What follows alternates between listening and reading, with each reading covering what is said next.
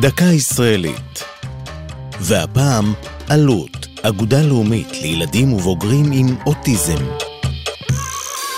חוסר אונים, תסכול ובדידות גדולה. זו הייתה מנת גורלם של הורים לילדים עם אוטיזם בארץ עד שנות ה-70. הרשויות נהגו לאשפז את האוטיסטים בבתי חולים פסיכיאטריים או לשלב אותם במסגרות לבעלי מוגבלות שכלית התפתחותית. רבים מהם נשארו בביתם בלי שום מסגרת ראויה שתקלוט אותם. ההורים היו עובדי עצות. בתחילת שנות ה-70 הסתמן שינוי כשקומץ הורים לילדים עם אוטיזם הקימו את עמותת עלות, האגודה הלאומית לילדים ובוגרים עם אוטיזם. הם דאגו תחילה לשיפור התנאים בבתי החולים והמשיכו בארגון מסגרות שהייה מתאימות לילדים.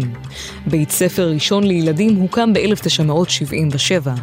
כיום נהנים אלפי בעלי האוטיזם ובני משפחותיהם משירותים המלווים אותם לכל מהלך חייהם, מרגע האבחון בגיל הרך ועד מסגרות קבועות למתבגרים ובוגרים, תוך שילובם בקהילה. במקביל פועלת עלות לקידום זכויות האוטיסטים ולפיתוח הידע ועידוד המחקר בתחום. עלות היא גם מוקד משיכה לאנשי מקצוע ולגורמי רווחה מן העולם, הבאים ללמוד מהידע הרב שנצבר בעמותה. זו הייתה דקה ישראלית על עלות. כתב אוהד ברזל, מפיקה אור זועי סולומוני, הגישה עמלי חביב פרגון.